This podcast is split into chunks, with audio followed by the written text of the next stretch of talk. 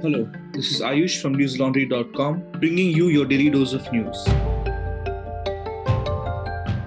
It's Thursday, October 15th, and as part of the fifth phase of Unlock, cinema halls, entertainment parks, swimming pools for sports persons are being reopened today after months of uncertainty triggered by the coronavirus pandemic.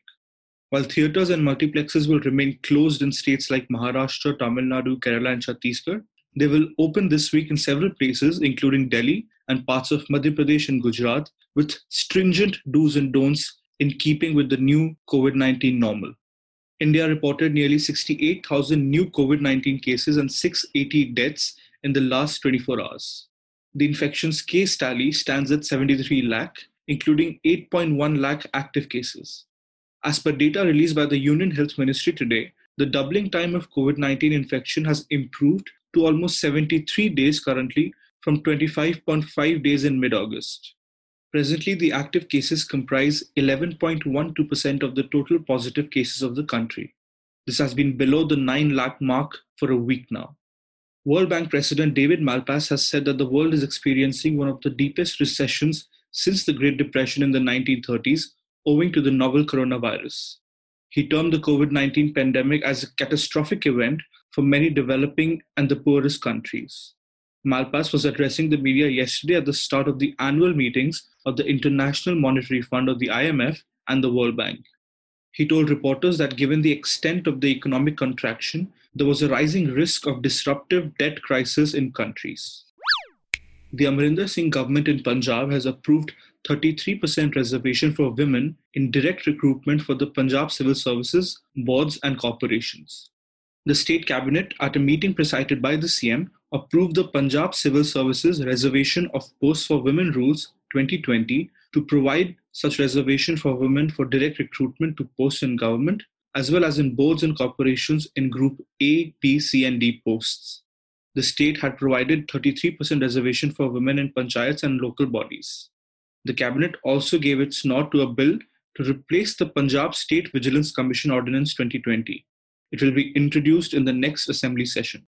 The establishment of the multi member commission, aimed at bringing in more transparency and check corruption among public servants, was approved by the cabinet last month through the ordinance.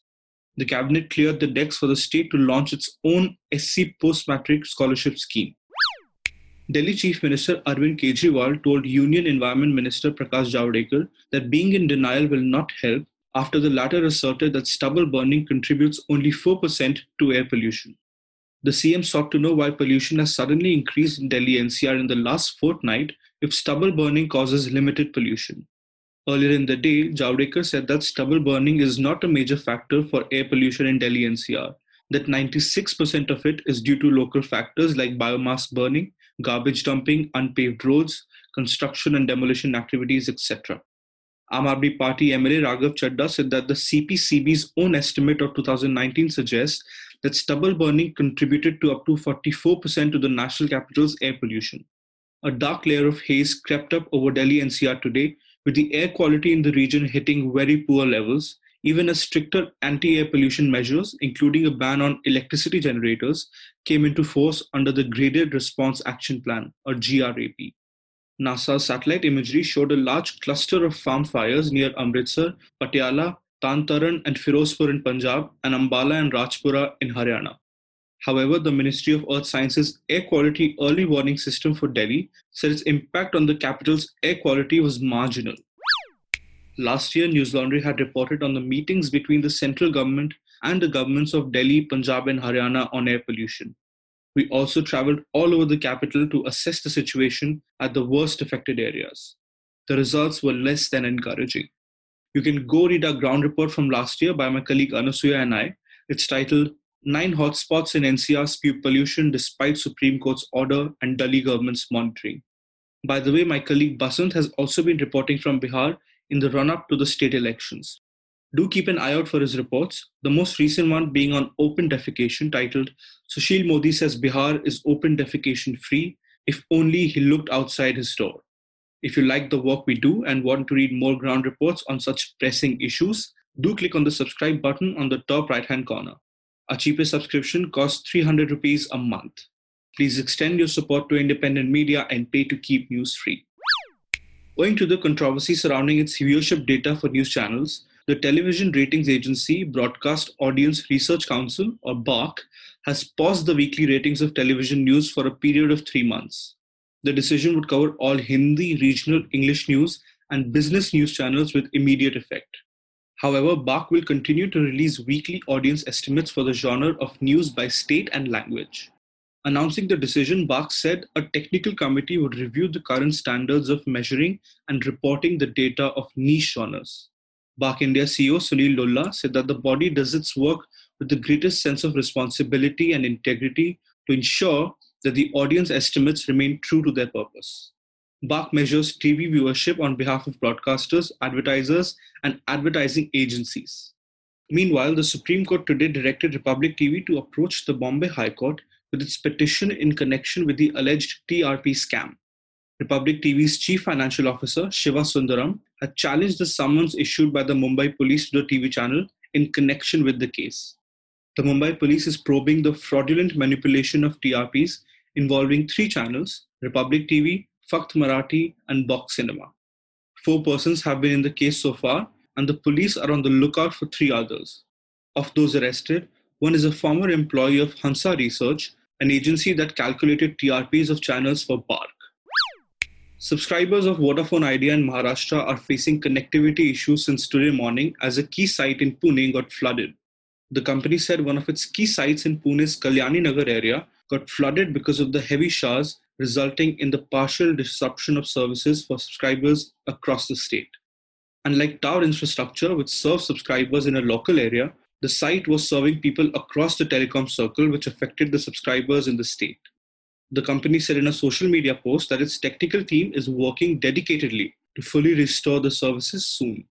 Users took to social media to vent their frustration on the brand today after the services snapped. Maharashtra, one of the most industrialized states in India, is a key telecom market, and the disruption comes at a time when the competition is very intense in the telecom space and where Vodafone Idea is ceding subscribers to its two rivals. Pune and other parts of western Maharashtra have been experiencing a heavy downpour since yesterday evening, and some low lying areas of the city have also reported waterlogging.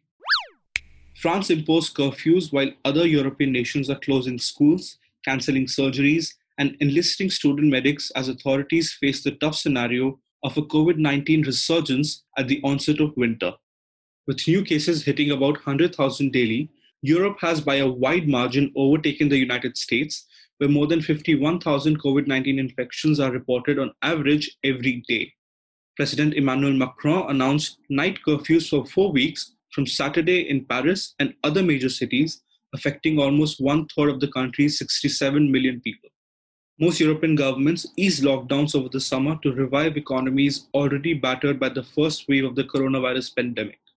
But the return of normal activity fueled a sharp spike in cases all over the continent. German Chancellor Angela Merkel said that she and leaders of Germany's 16 states agreed to impose tougher measures without detailing them. Bars and pubs were among the first to shut or face earlier closing in new lockdowns. But now the surging infection rates are also testing government's resolve to keep school and non COVID medical care going. In Lisbon, football fans were unsurprised after Portugal captain Cristiano Ronaldo tested positive for the virus, saying it simply showed everyone was at risk of getting infected. The Czech Republic, with Europe's worst rate per capita, has shifted schools to distance learning and plans to call up thousands of medical students. Hospitals are cutting non urgent medical procedures to free up beds. Irish Prime Minister Michael Martin described Northern Ireland's rise in cases as hugely worrying, and the government increased restrictions in the three countries on the border, as well as almost all visits to homes across the country. The Netherlands returned to partial lockdown, closing bars and restaurants but kept schools open. British Prime Minister Boris Johnson faces opposition calls for another national lockdown in England, but has so far resisted. Hospital admissions, however, are climbing, and field hospitals constructed in the spring are once more being readied. Now, back to the homegrown stuff from newslaundry.com. This week on NL Hafta, Newslaundry's Abhinandan Sekhri, Manisha Pandey, Anand Vardhan, and Jayashree Arunachalam are joined by Supreme Court advocate and activist Kiruba Munusamy. They talk about caste violence in India, media coverage of the Hathras rape case, Bihar Assembly elections, and the Supreme Court judgment on Shaheen Bagh, among other things. Kiruba talks about her project on researching caste. She points out how a series of Supreme Court judgments, including as recent as 2018, dealt with cases of violence against Dalits by deciding against the Dalit community and the victims. Whenever they want a Dalit woman to be on the camera, they want a suffered, brutalized Dalit woman body. They want to talk over that body. So they think caste is in violence. They think caste is operating by killing somebody, but caste in itself is violence. So they are not ready to uh, discuss any of this because they think caste is existing only on reservation and in violence. When women issue is discussed, they always want me to be a Dalit woman. When Dalit mm. woman issues are discussed, they want me to be a Dalit woman lawyer. So mm. they, in a way, restrict my identity or my expertise into a particular uh, area, and they don't want me to discuss on economy or any other uh, laws that's being brought in the country or any other political decisions that's going to have a uh, you know deep impact on the Dalit communities. That's all the news we have for you today. Have a good day or a good night, depending on where you're listening from. See you tomorrow. All the News Laundry podcasts are available on Stitcher, iTunes, and any other podcast platform. Please subscribe to News Laundry. Help us keep news independent. To catch all our podcasts on news, pop culture, current affairs, and sport, visit newslaundry.com. Follow us on Facebook, Twitter, and Instagram, and subscribe to our YouTube channel.